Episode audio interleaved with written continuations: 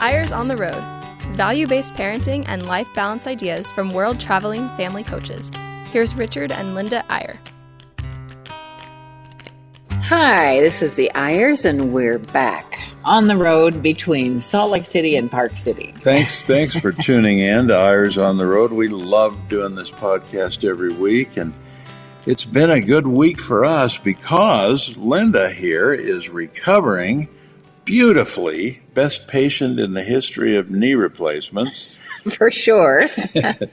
and she's up and around, no crutches, no walker. She's just doing great. I'm so proud of you, honey.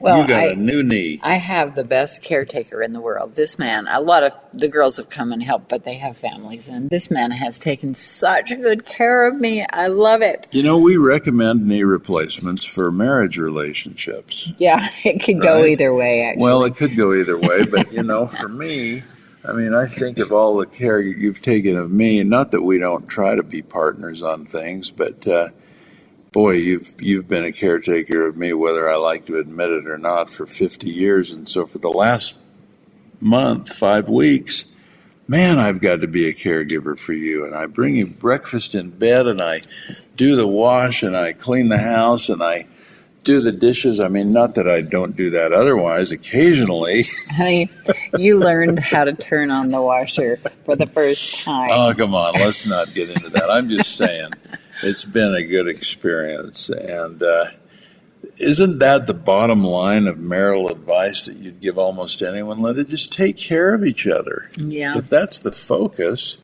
right from the get go, take care of each other. Think about each other's needs. And it's kind of fun, too. Everyone knows it's a lot more fun to think about someone else's needs than think about your own needs. I guess that's true. That really is. And um, it's been a really uh, painful, lovely month. Yeah. And so we're uh, going on, going on with the subject today. Yeah, we've been doing, as you regular listeners know, we've been. Uh, this is a series, and we're trying to cover one of our books, review it, summarize it, get to the crux of it, the bottom line of, of a book each week until we've covered all of them. And, and we're up to the 10th book we ever wrote. And it's a book called The Awakening. And it's the only novel in all of these books. It's the only f- work of fiction. We didn't intend it to be that way. I loved writing this book and I wanted to do more fiction. And someday maybe we'll get back to a sequel for this. but now some of you may say, well, I thought the Irish podcast was on family and parenting. And so what are they doing talking about a novel? Well, we don't get very far from our subject matter, even in fiction. Everything we do is about family and about marriage and about parenting and about balancing yeah. your life. And that's really what this novel's about.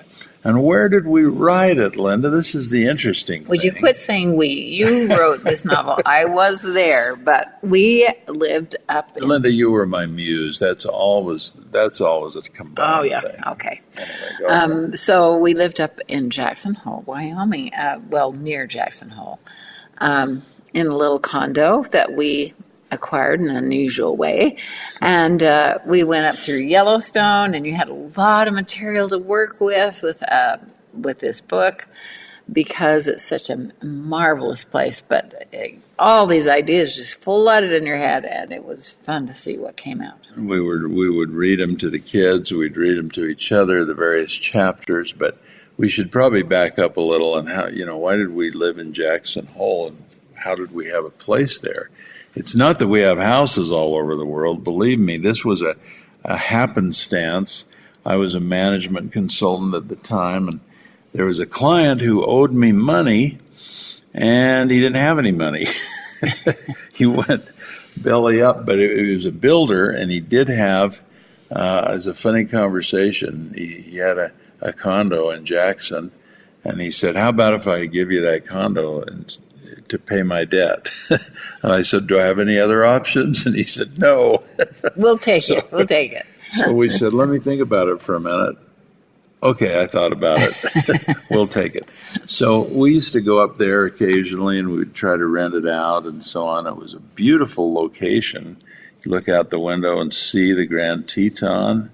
Right. That makes me miss it thinking about that. I know. We haven't thought about it for a long time, but actually, it was a perfect place to write a novel. The kids were with us. We spent a lot of time at the library. We didn't have a TV. I loved it. It Well, we so lived great. there for one summer. We we were you know our we were able to get away, and uh, I was working on this novel, and so we lived there. And like you say, the library was great, and you know they had the Wild West show every day. We saw that a lot of times, and Yeah, Jackson fun. Hole was a a little bit more quaint even then than it is now.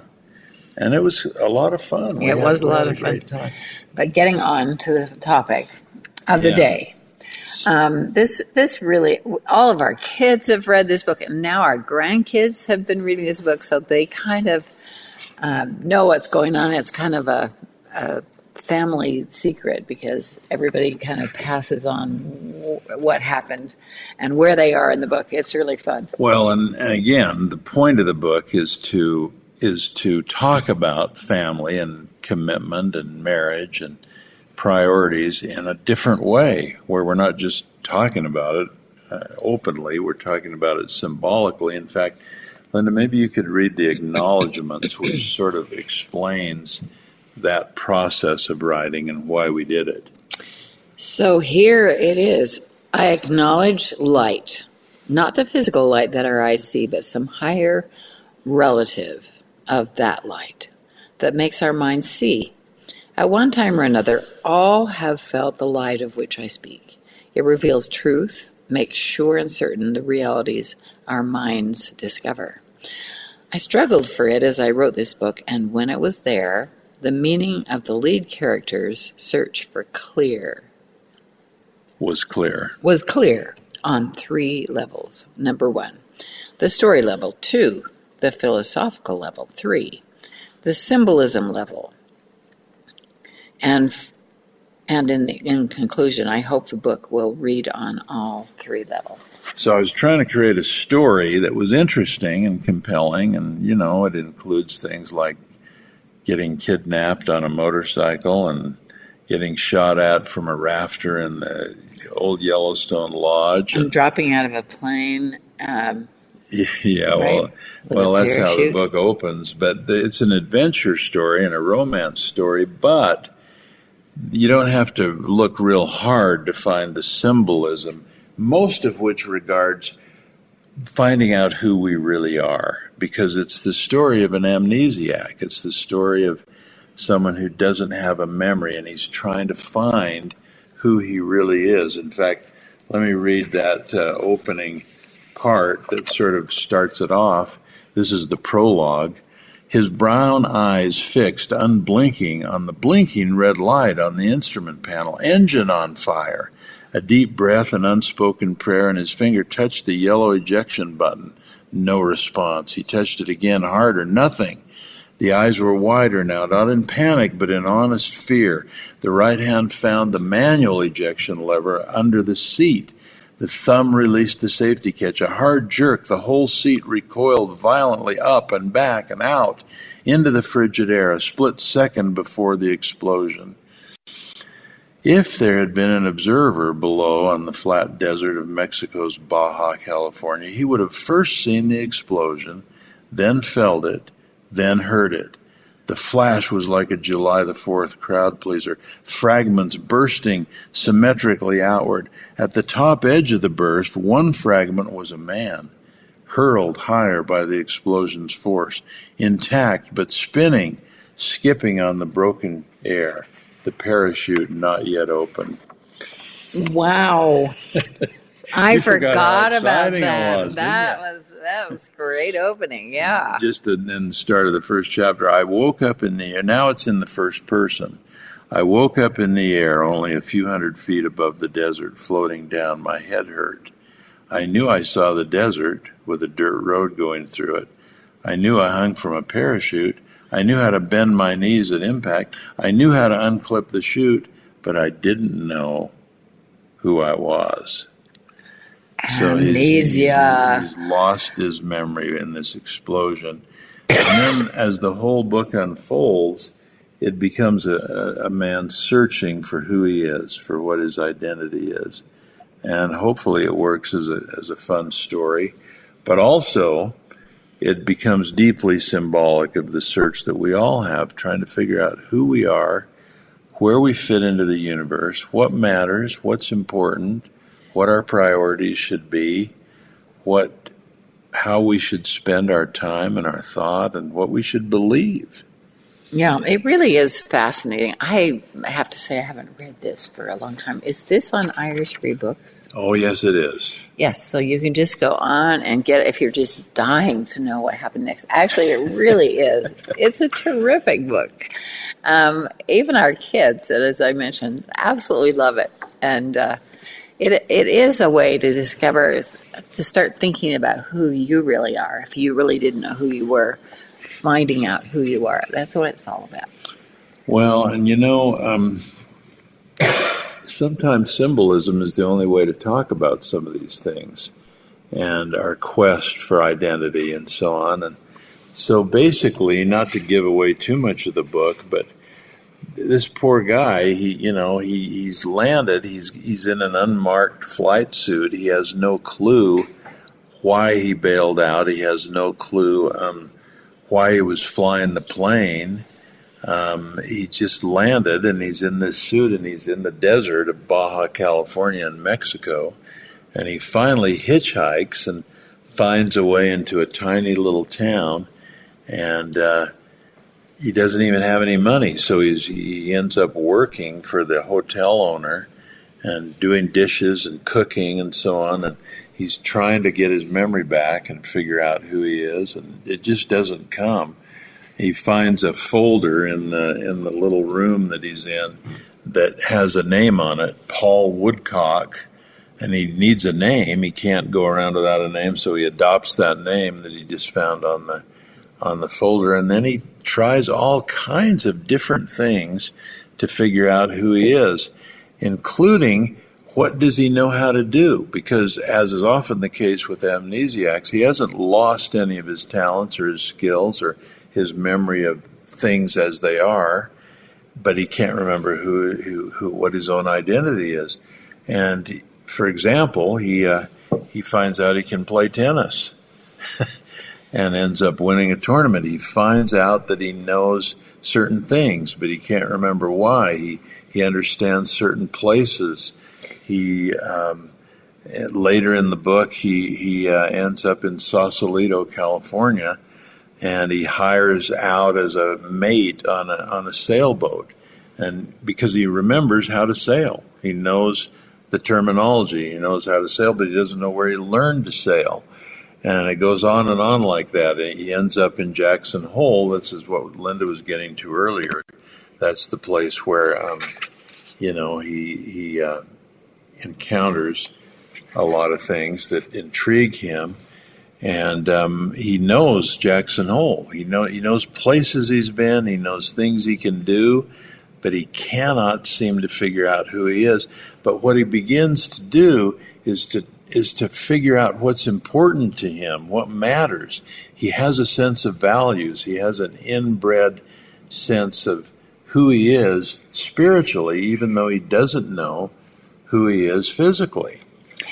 So, actually, the second half, we're going to talk about not so much the story. I don't know how much of the story you want to tell, but we're what going it to symbolizes. talk about what it symbolizes and how we find out who we are. Yeah, and how he finds that he learns who he is in his character before he learns what his name is. And that's what that's what needs to happen to a lot of us. So hang on, we'll talk about finding our own identity in the second half. We'll be right back.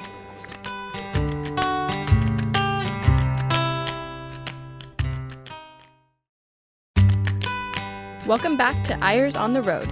Here's Richard and Linda Eyre. And we're back. Today we're talking about figuring out who we are through a novel that Richard had, has written many years ago. When was that?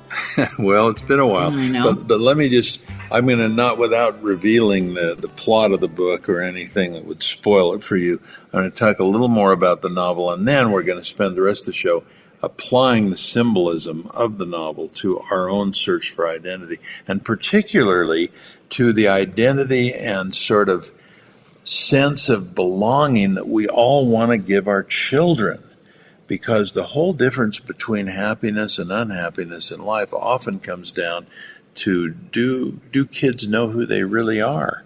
Do they really have an identity? Do they really have a sense of belonging in their own family and so on?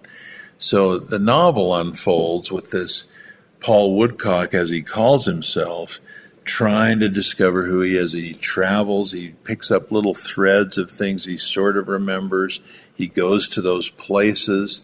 He finally ends up falling in love with a, a beautiful girl that he meets in Jackson Hole on a long hike that he's on. And so their relationship flourishes. He starts understanding that commitment and and uh, interdependence is what he's been seeking all his life, but he still doesn't know who he is. He ends up in, they end up going to England because he remembers some things there and he thinks maybe in London he'll get a clue as to who he is. A lot of little things happen that turn out to be important, like he, he ends up finding, uh, through a story I won't get into, he ends up finding a diamond that's worth a lot of money and he has he now has wealth and he's able to expand his search for who he is and on and on and on. And eventually at the very end of the book he discovers what his name is. But before that happens he has discovered who he is spiritually. He's discovered his soul. He's discovered what matters in life and so on and what matters with his wife and with the child that they have so it becomes a story of all of our search. We're all looking for who we are. But Linda, we think the most important thing, and we were thinking about this even back when we wrote this book, the important thing is to give our kids a sense of who they are, because that's the biggest gift parents can give their children as a real identity as part of a family and in terms of where they came from and why they're here. Well, it's a never ending search for all of us. yeah, it truly is. To really discover who we are.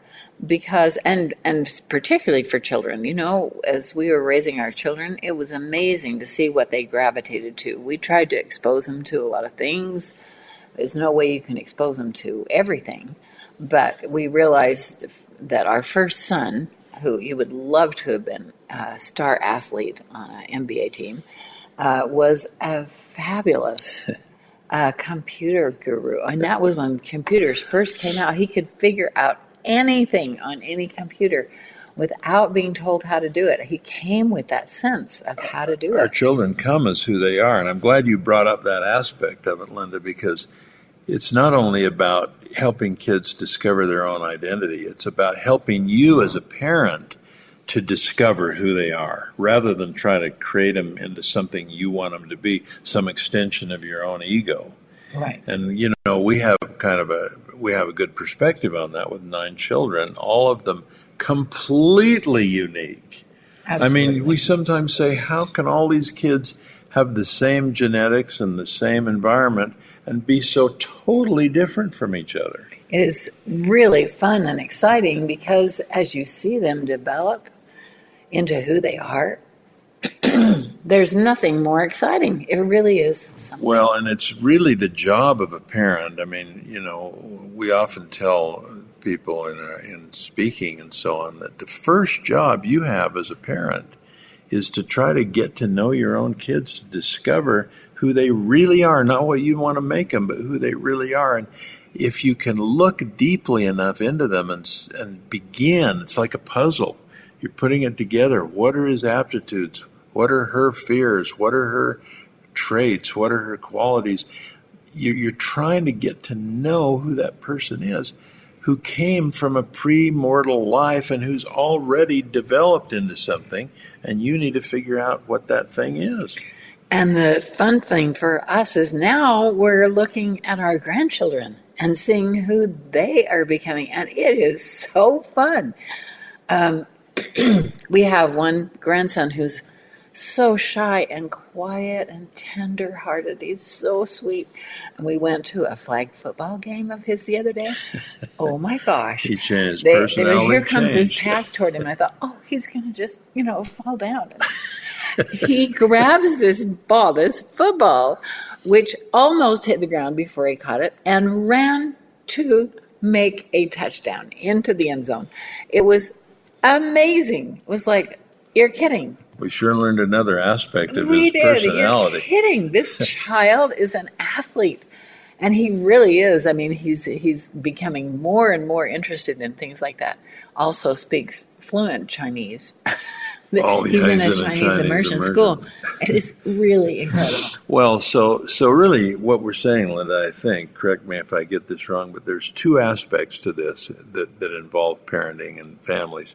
The first one is as a parent, the challenge to you is figure out who your kids really are and help them accordingly. Be a consultant, not a manager to them. Help them become all of what they really are, not of something you're trying to make them into. And the second aspect of it is helping those kids to have a, a real identity. That's what this novel's all about. This this poor guy can't remember who he is, and he's discovering who he is. Just like every child has to go through this process of discovering who he is, and it begins in families with the security of really knowing where they came from. And, Well, and, and that involves knowing who their ancestors are. Oh yeah, that's true. That's another aspect. It involves knowing where they came from, literally, their genetics. I mean, you know, these family trees that we create in our family, and some, we've seen a lot of beautiful ones. We've seen families that have a whole wall taken up with a family tree, and it is, it's the wonderful symbol of each root going down. Here's the grandparents, here's the great grandparents, here's the great great grandparents, and here's the tree, and we're a couple, and we're the trunk of that tree, and here's a branch, and you're that branch, you're our child, you're that branch. But if you trace that branch back, you came through us, and we came through the grandparents, and they came through their parents, and that's who you are. And when kids start to get that, they begin to have this sense of identity. Yeah, it really is quite amazing. We have access to things now that we didn't No one would have imagined that they could have had in years past. You know what? Today is my dad's birthday. October 4th is the day we're recording this, and it's his birthday, and he would be 127 if he were still here. And that's a long story. He was uh, much older when I was born, and we have an interesting family story there. He was 54 when I was born, and it's absolutely incredible um, what how life has changed since then. He is such a magnificent soul, but a son got on Marco Polo today. I don't know how many of you are on that, but you should try it if you haven't, and said, you know, on Family Search dot org, which is a fabulous website for Oh, it's ancestry unbelievable. You can, you can go on and see who you look most like as you go back through the there's ancestry. pictures there, there's stories there. It is amazing. Most of your, an- well, I can't say that for everyone, but generally speaking, when we encourage people to look on FamilySearch.org, they not only find their ancestors, they find pictures of them, they find stories about them that other people have submitted. They get to know them. And again, tying it back into this novel, I mean, think about this. This whole novel is about a person who's desperately trying to figure out who he is, who his parents are, who is where where his lineage is, where he came from. Without that, he's incredibly. It's like he's naked. He doesn't know anything about. He has no frame of reference, no security, no identity, and it, the the whole idea of the novel is to make us all realize, uh, particularly as parents, how incredibly important it is to know where you came from, to know your ancestors, to know their stories, because then you become a complete person and you become resilient. You become you, you like you so often say, Linda, when you know what your ancestors went through and who they were, then when you face a problem or you have a failure, you, you you draw on the strength of the stories you know about your ancestors. It's it's really quite remarkable. I did a book for grandmothers a couple of years ago, and I went through my ancestry of um, four. Let's see, six of my grandmothers. Yeah, six and different each ones. of them were incredible individuals. I mean, it, there were some ups and downs in their lives, as there are with all of ours. But oh, they had such hard lives, and they came through with flying colors. They were magnificent people. And I read that and think, you know what? Their blood is in my veins. I can do this hard thing. And I think it does the same thing for our kids. Well, you're you're fantastic. One one thing Linda's great at is telling our grandchildren stories of their ancestors. Now, their parents can do that, but Linda's one generation closer to some of those. I mean, she's talking about her own mother, not the grandmother, and, and so on. And you do a great job, honey, telling kids those stories. And you always, when I listen to you tell them, you always make that connection. You're like, okay, honey, you are one eighth from this person. The blood in your veins is one eighth from this person. And she did this and she did that. And she had a hard life, but she came through. That's in you. Yeah, and and you know it's it's not a guarantee, obviously, that it, that Yeah. you can do that because you have their uh, heritage. But it really is quite amazing what it does for you when you learn about these people.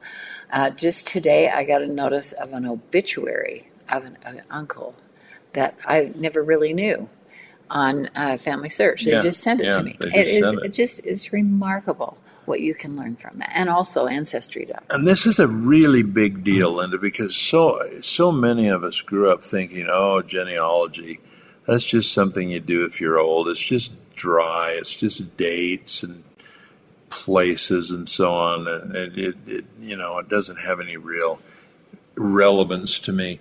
But now, with all that's happening, we're all realizing that that's the most relevant thing for your kids to know where they came from, to have an identity, to feel like their life is connected to other people's lives that went before.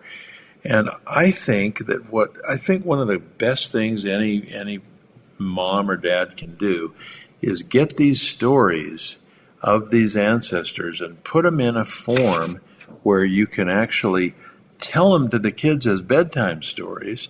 And this is a story about your great grandfather Jacob and what he did one day. And, you know, kids respond to that. It's amazing how much they like those stories, especially if there are pictures and they can see who these people were. Right, right, and you can discover that.